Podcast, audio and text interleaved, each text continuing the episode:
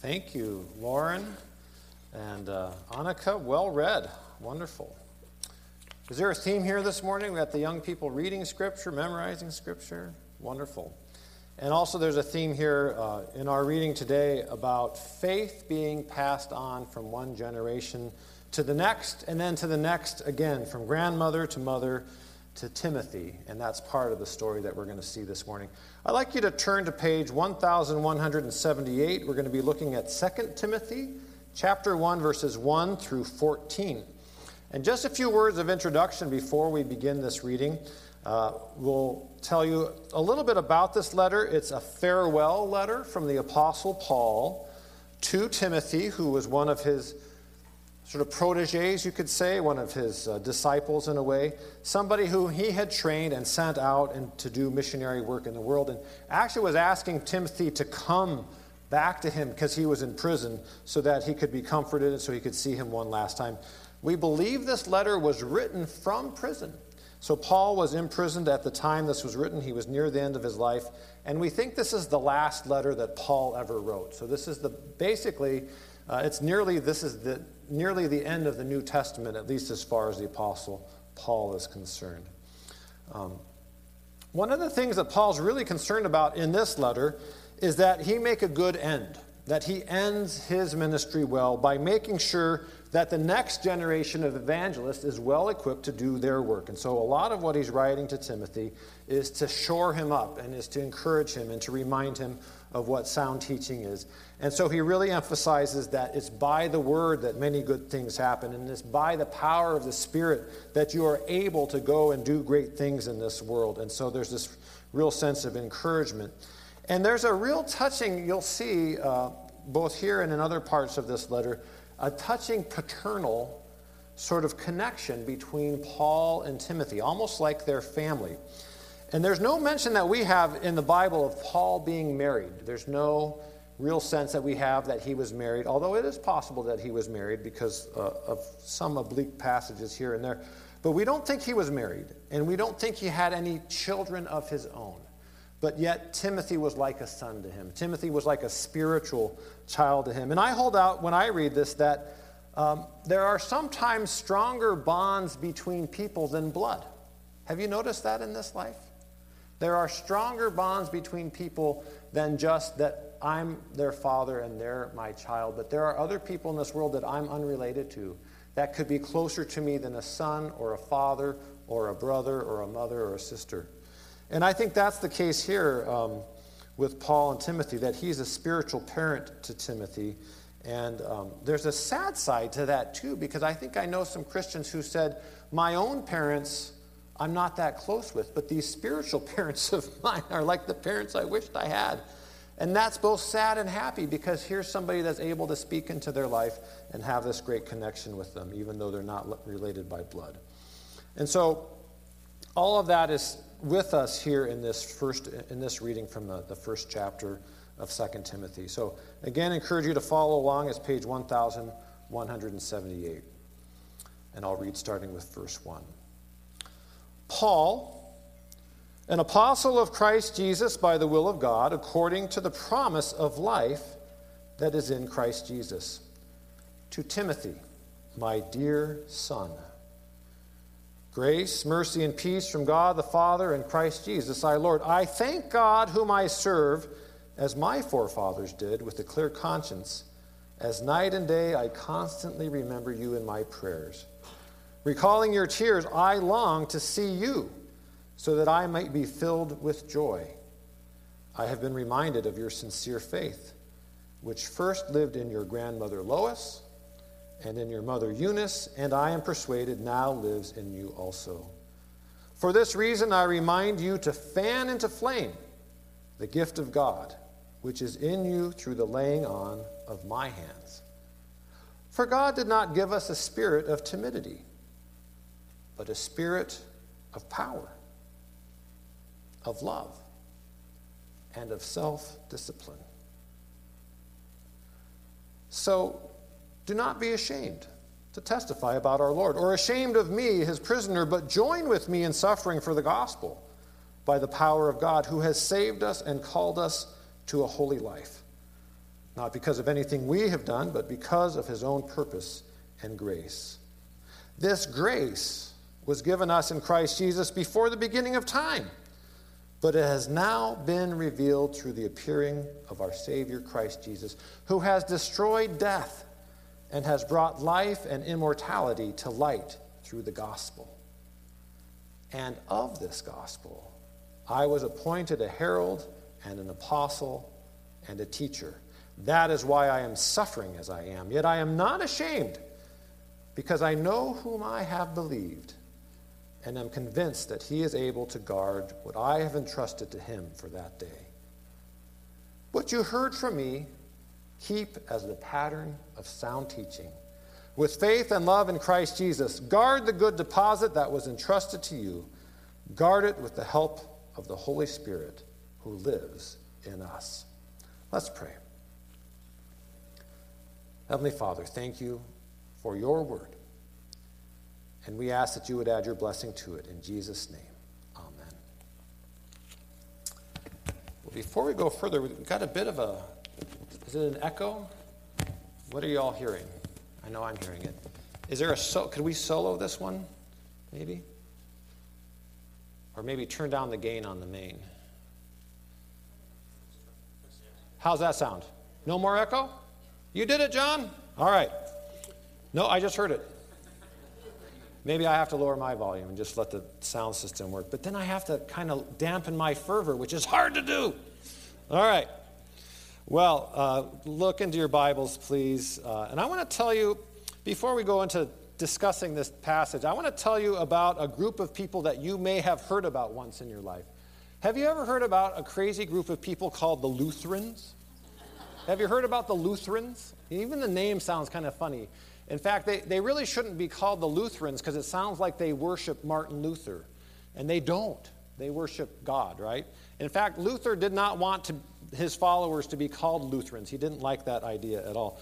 But I'm telling you this because I grew up Lutheran. I grew up a Lutheran, and uh, we did a bunch of funny stuff, you know. Uh, in some Lutheran churches, once a year, the pastor will dress up as Martin Luther and come out and kind of, you know, do this sort of stuff like he's at the Diet of Worms, which is not food, but it's actually a, a meeting, a medieval meeting where he had to defend himself. And he would say something like, you know, uh, here I stand, I can do no other. God help me. He was defending the Protestant Reformation. So I grew up Lutheran, and I grew up specifically what was called American Lutheran which is a, a, denomination of Lutherans that doesn't exist anymore. They kind of merged with another group of Lutherans. Get this, there was a group of Lutherans called the American Lutheran Church. That was the name of this denomination. And there was another denomination called the Lutheran Church in America. And they could not see eye to eye. No, they could actually. They, we, when I went to camp, I would go. I was went to an ALC church, and we would go to camp with other ALC churches, but also with LCA churches, and we we endured them. And, uh, you know, because the, the, the biggest enmity you have is with the people who are the closest to you in doctrine, right? But you just can't see eye to eye on the little stuff. But we went to camp together, and, and eventually some people at the headquarters of both these churches said, ALC, LCA, it's just a bunch of letters. It all has the word American and Lutheran and church in it in some kind of configuration. So in 1987, they agreed to merge. And now they're something called the Evangelical Lutheran Church in America. And you could say that the LCA kind of won out. And they won out theologically, too. I have to say this.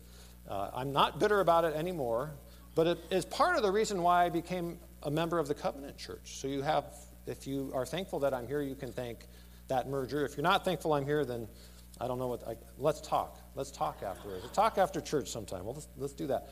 But these ALC Lutherans um, are almost like the covenant, almost like the denomination that you're in right now, because they had this really strong view of Scripture and they were sympathetic to this theological movement called Pietism, which was a major ingredient in, in our thinking here in our covenant denomination. And so, and by the way, if you'd like to learn more about not Lutherans, because that's not that interesting, but more about how our denomination came to be formed through, as a result of the Protestant Reformation and the Pietistic movement and some of the awakenings in Sweden in the 1800s. It's fascinating.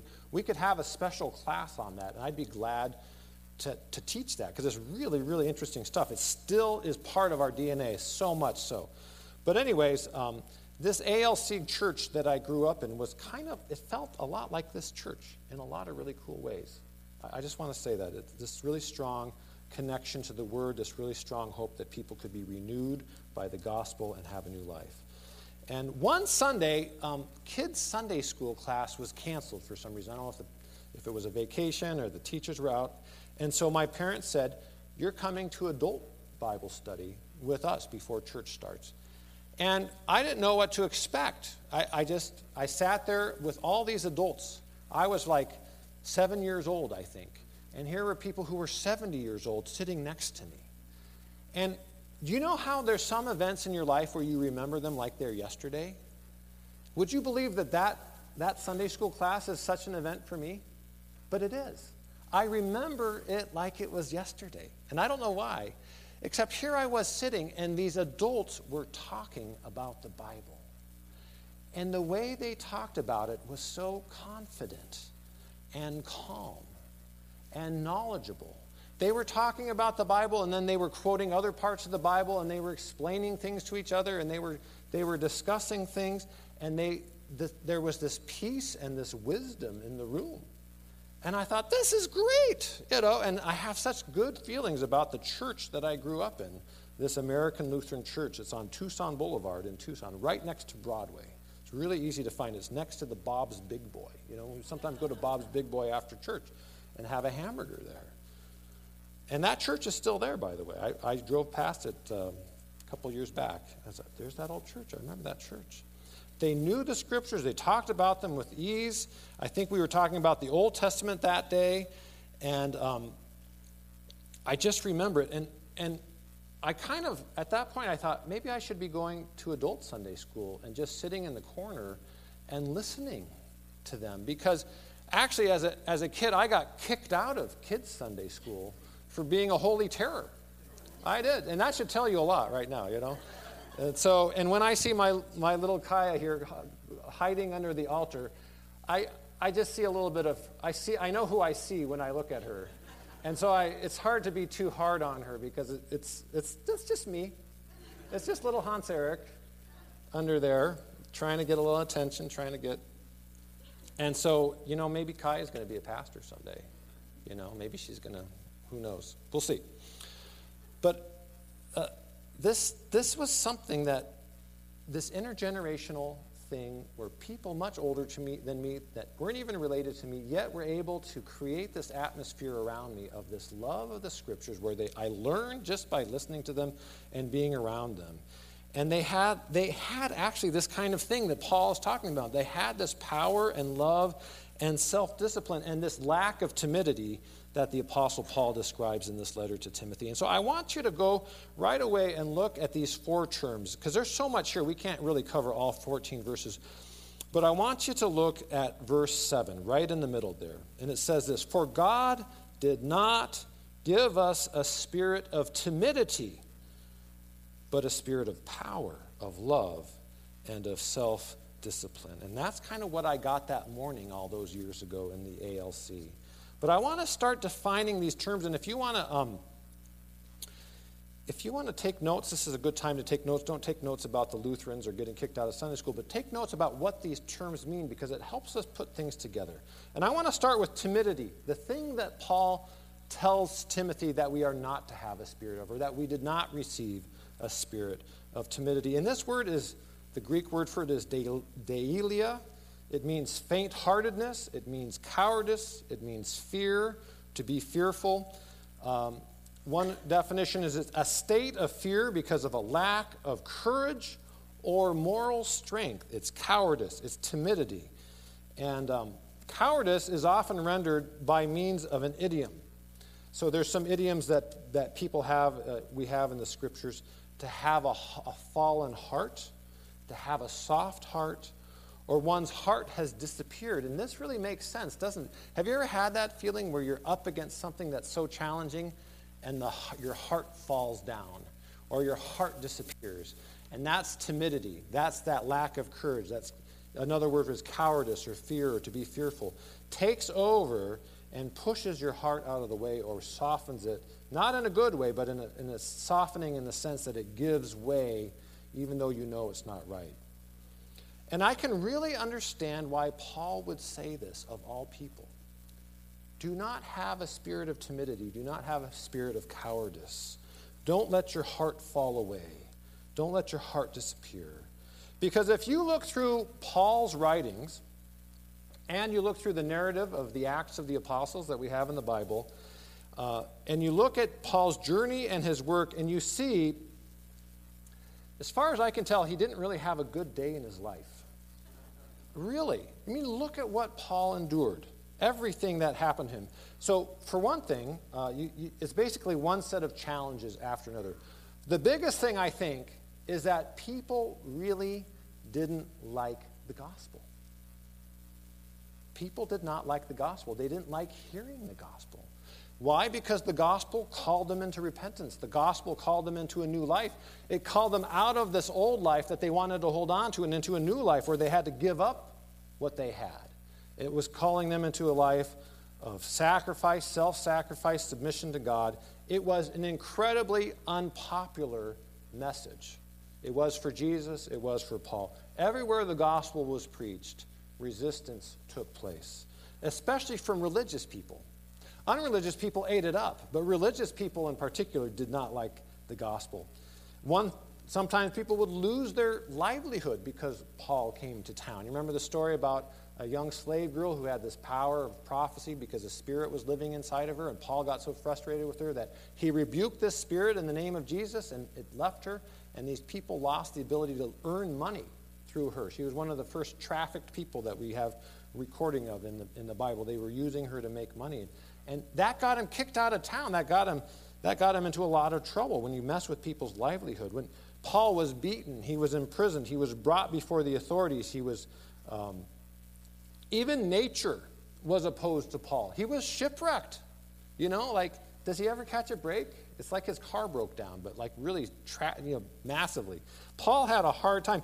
And he says, he writes, he says he was hungry and he was lonely and it's possible that he had some sort of serious injury or illness. He calls it a thorn in his flesh. Either it was a serious illness or an injury or a temptation. We don't know what it was, but it made his work really difficult and it forced him to submit even more to God. And he was incredibly stressed out. He was like a basket case. This is what he says I'm so stressed out because I care about you guys so much. So he was worried for the churches he planted, he's worried for the people he had trained and sent out. And so of all the people in the world, who is the temptation strongest for to be timid but Paul? I mean, how many days would Paul wake up and say, okay, I can't take it anymore? All the stress, all the strain, all the beatings, all the imprisonment, all the shipwrecks, all the. I can't take it anymore. I'm done. I'm going to let somebody else take this. I'm going to let somebody else do this. He never does that. Well, we know we're going to find out why, but he never does that. And it may not just be because he's a stubborn person. There's something else going on here. There's something else that God is doing through him. And actually, when we read 2 Timothy, we, we get a sense of a more relaxed Paul. It's near the end of his life. He's willing to let go of a lot of things. He's willing to send out and bless. Even imprisonment, which is hard back then, which is taking its toll on him, he's still taking it with some sort of serene calm. And so he's more at peace and he's ready to now just pass on what he knows. But for him, the temptation to be timid was huge. And I think he's saying to Timothy, you go out into the world as a missionary, you go out into the world to lead a church, you go out into the world to preach the gospel, and people are going to push back like crazy. And you can't be timid. You have to be courageous. Cowardice won't work in this situation. John 16 33, Jesus tells his disciples, this is the biggest understatement in the whole Bible. This is what John 16 33 says. And again, I, I can't get over it. This is the biggest understatement in the Bible. It says, In this world you will have trouble. In this world, you will have trouble. It is not easy being a follower of Jesus. You will be pushed against. But take heart. I have overcome the world, Jesus follows with. So, this isn't the spirit we've been given, Paul says. It's not a spirit of timidity, it's not a spirit of cowardice.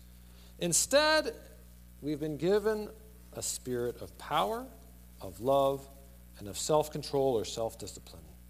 And I want to go through each one of these. And here you might want to, again, like I said, take notes. And I want to say a note about power because that's a really loaded word. And we think of, we think of it as being about control, don't we? We think of having power as being able to control things. And that could be control of other people or other things or events, control over our destiny or the destiny of a nation. That's power, right? That's power.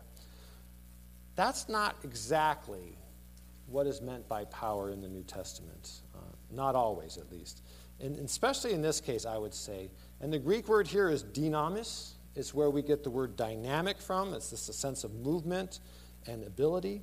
The sense is not control, but it's the ability to do something. And this is an important distinction. Although they sound similar, right? Control has sort of an over, sort of, because of this theme about it that sort of like, I'm going to control these things and move these things around. Whereas when you think of it more as a sense of ability to do something, it's about giftedness. It's about the, the possibility that God has to work through, through us. I remember in, in college physics class, there was a definition of power. Craig Eklund is going to get me on this one. So, power is the rate at which work is done over time. You give me that? Okay. What's that? Eric? All right, physics. All right. Yes, I forgot. That's right. We have two mechanical engineers and. That's a different. Yes, thumbs up. I, this is Newtonian physics. I like all kinds of physics, actually. But so power is the rate at which work is done over time, which is close to this sense. We're not going with the physics definition of power here in the Bible, but that is pretty close. When we consider the source of this ability, which is the Spirit, it's not about controlling things or people, but about ability, about gifts, about the ability to do a thing that's important to God. And so for God, power would be the ability to learn or to teach or to speak or to take a voyage across the sea and tell people about the gospel. That's an ability.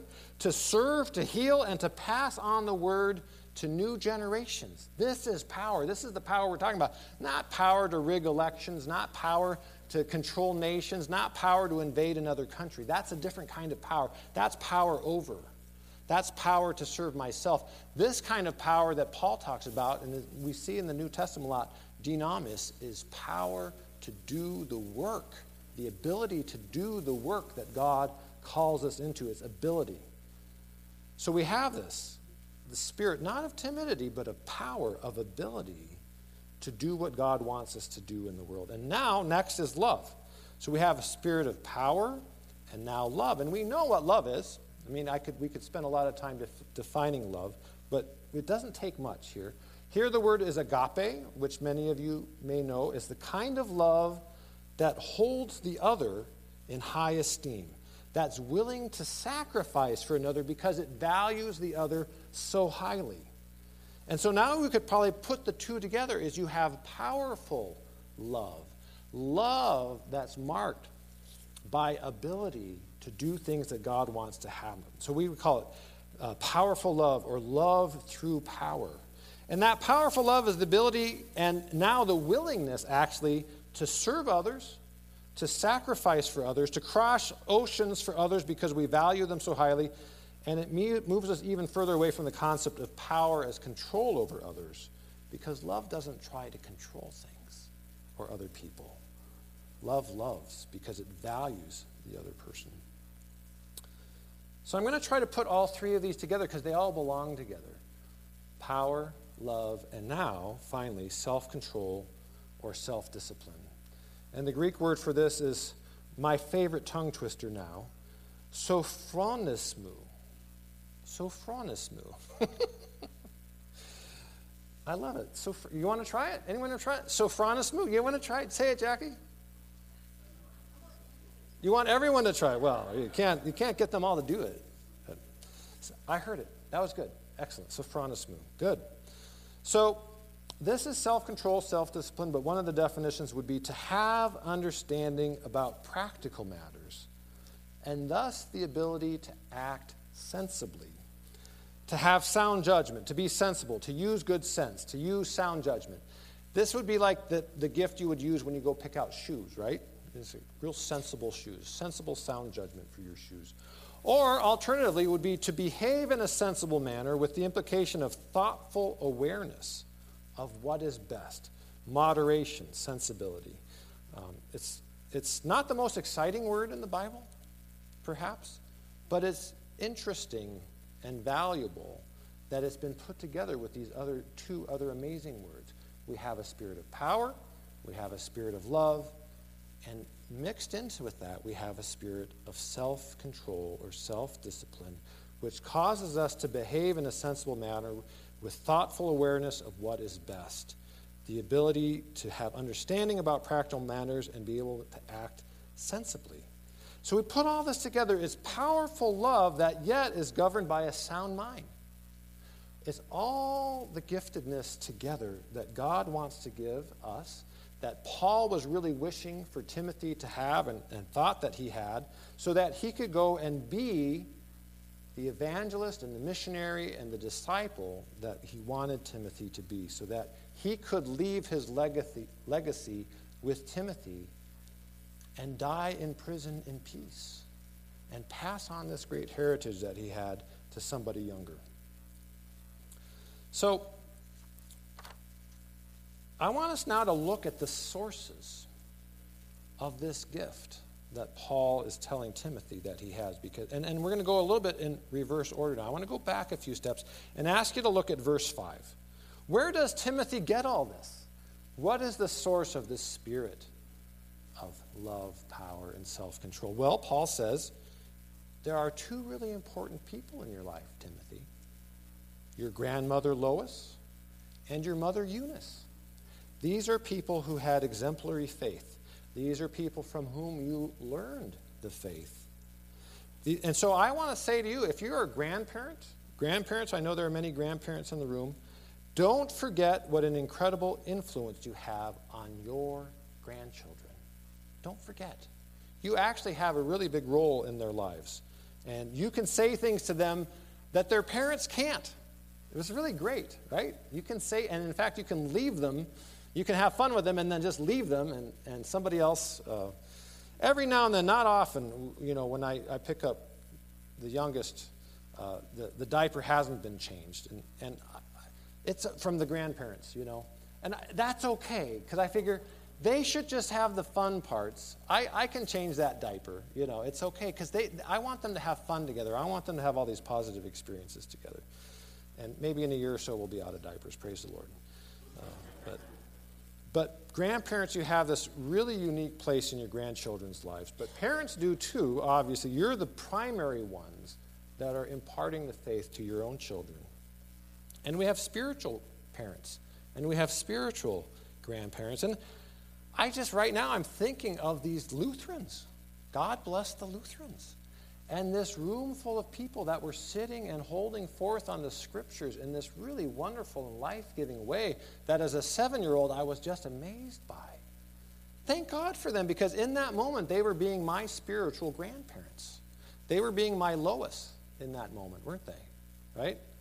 And they were, they were pouring into me, and, and it must have been a powerful experience because I, I honestly I remember it as if it was yesterday. So we want to find a way in our church where you can impact the lives not just of your own grandchildren, but other people's children and grandchildren. Does that sound good to you? And, and we're going to be working on this. Some way to be a prayer partner with younger children if you're interested, and if they're interested, they, both sides have to be interested. But look for details in the next month or so where we're going to ask you to pair up with a young child and take this vow that we, we made seriously two weeks ago at their, at their baptism that we were going to take part in the nurture of these children. So look for that.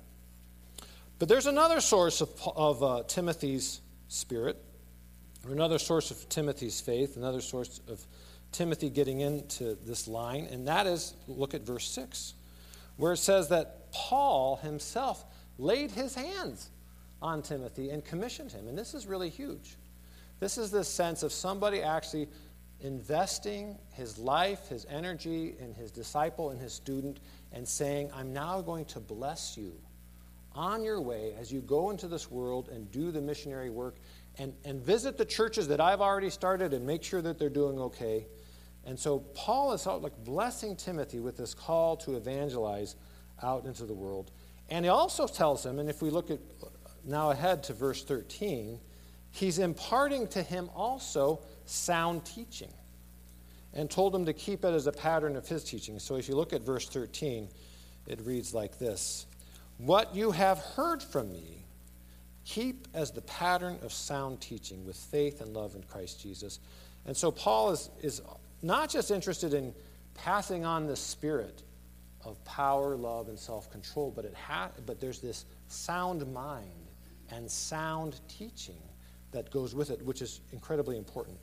And this, you know, this, I'm going to tell you a little bit more about my childhood because it makes sense of something else I experienced when I was a child in that church.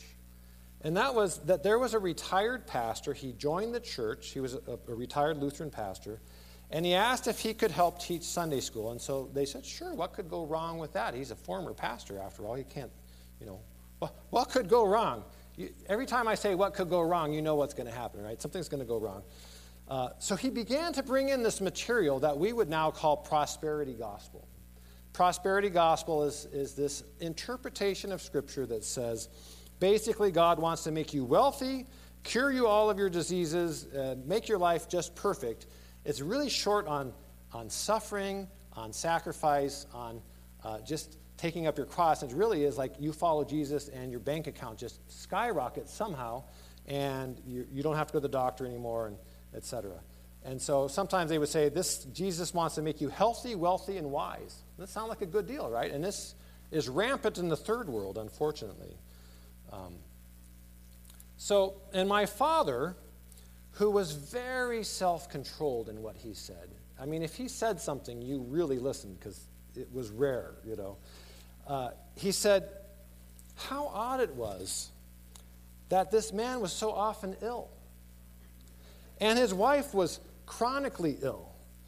And they, they didn't seem to have a lot of money because they drove a really horrible car. Now, the, my dad, that was my dad just being a little, uh, a little sarcastic or something. I'm not sure. It was a little out of character for him, but it was, it, was I think, because he cared about this teaching. And there's nothing wrong with being ill, and there's nothing wrong with having a bad car. Listen, don't. I'm not saying that, and my, neither did my father. But whatever this thing was, this teaching, it was not working for them at all, and yet they were sold on it, you know? And so it was just odd to him that why are they talking about this stuff when it doesn't seem to be working? And so this is where the right teaching thing comes about, the right pattern of teaching that Paul talks to Timothy. Uh, the church said to him, No, you can't. We respect you, we love you, but you can't teach that stuff in Sunday school anymore. We don't believe that stuff. That's not how we interpret the scriptures. It's not a sound understanding of the scripture. And so the funny thing is, he agreed. He said, okay, I'll stop. I'll, I'll teach other things. But then it would kind of sneak back in. It would just kind of come up again. He couldn't help himself. He couldn't help himself from teaching this prosperity gospel. And they said, okay, now you can't teach here at all because you can't seem to help yourself. And this is where I really appreciate that they didn't have timidity. You know what I'm saying? They, were, they did not have a spirit of timidity, but they spoke directly to him and said, This isn't working out. You, you can come here, but you can't teach anymore um, because you can't seem to help yourself from preaching this prosperity stuff. And he left the church. And, and I was young, but I remember not understanding all of it at the time, but I got the sense that the church had stood up for something important and had acted out of its own understanding of the gospel. And, and I was sad to see them go because I really liked them. I liked him and his wife. They were nice people. Um, but there's more to life than being nice or thinking someone's nice. Nice doesn't help Paul, nice doesn't help Timothy. Power and love and self control and the testimony of generations before that have brought us faith that's what God cares about. And so there's a time to be courageous, and there's a time to stand for good doctrine, and there's a time to work in love the things that God gives us the ability to do with a sound mind and in sound teaching. It all hangs together. So I want you to use this passage this week. There's three things that you could do, one or, one or more of these three things that I want to invite you to do. One is I want to remind you that you have a spirit of power and of love and of self control because you have the same spirit that Timothy had, that Paul had. This is your gift too. God intends for you to do the things that He has given you ability to do in love and in thoughtfulness. And this means con- conversations, it means acts of service, acts of sacrifice on your part, because you value other people so highly. This spirit is in you, and it wants to work and act through you. Second, remember, and I don't think you will forget at all, but I want to remind you that you have a role in the shaping of other people. It doesn't matter if they're young, but especially not only children. Children are looking to you all the time, watching what you do. And your own children are too. Your own grandchildren are too. You make a vow to nurture our children who are baptized, and you may be asked to be a prayer partner. So be open to that. Be open to this nurturing role you can have in the next generation. And three, parents or grandparents, or if you're a spiritual parent or spiritual grandparent, and if you haven't already done this, find a Bible for one of those children in your life. And I'm talking about a paper Bible because I want you to do something special with this Bible that you can't do with an iPhone Bible, okay? And this is what I want you to do. I want you to find that Bible together. Maybe you could look online for it, but better to go to a store so that the child can pick out this Bible themselves and say, well, I like the one with rainbows on it, or I like the one with butterflies on it, or I like the one that is in camouflage because it looks like an army ranger or something, whatever it takes. But it wants to be that child's Bible. Look for it together, pick it out for them as a gift. And then I suggest that you write verses 6, 7, and 8 of this passage in your own handwriting. This is why it won't work on an iPhone. In your own handwriting on the inside cover and dedicate the Bible to your child, your spiritual child, your grandchild, or your spiritual grandchild. Give them that Bible and remind them with Scripture of the spirit that God is calling them into of power, of love, of self control, and address the words to them as if they were your own. That's number three, if you can do that this week. So let's praise God for the faithfulness of Christ who gives us the spirit of power, love, and self control. Amen.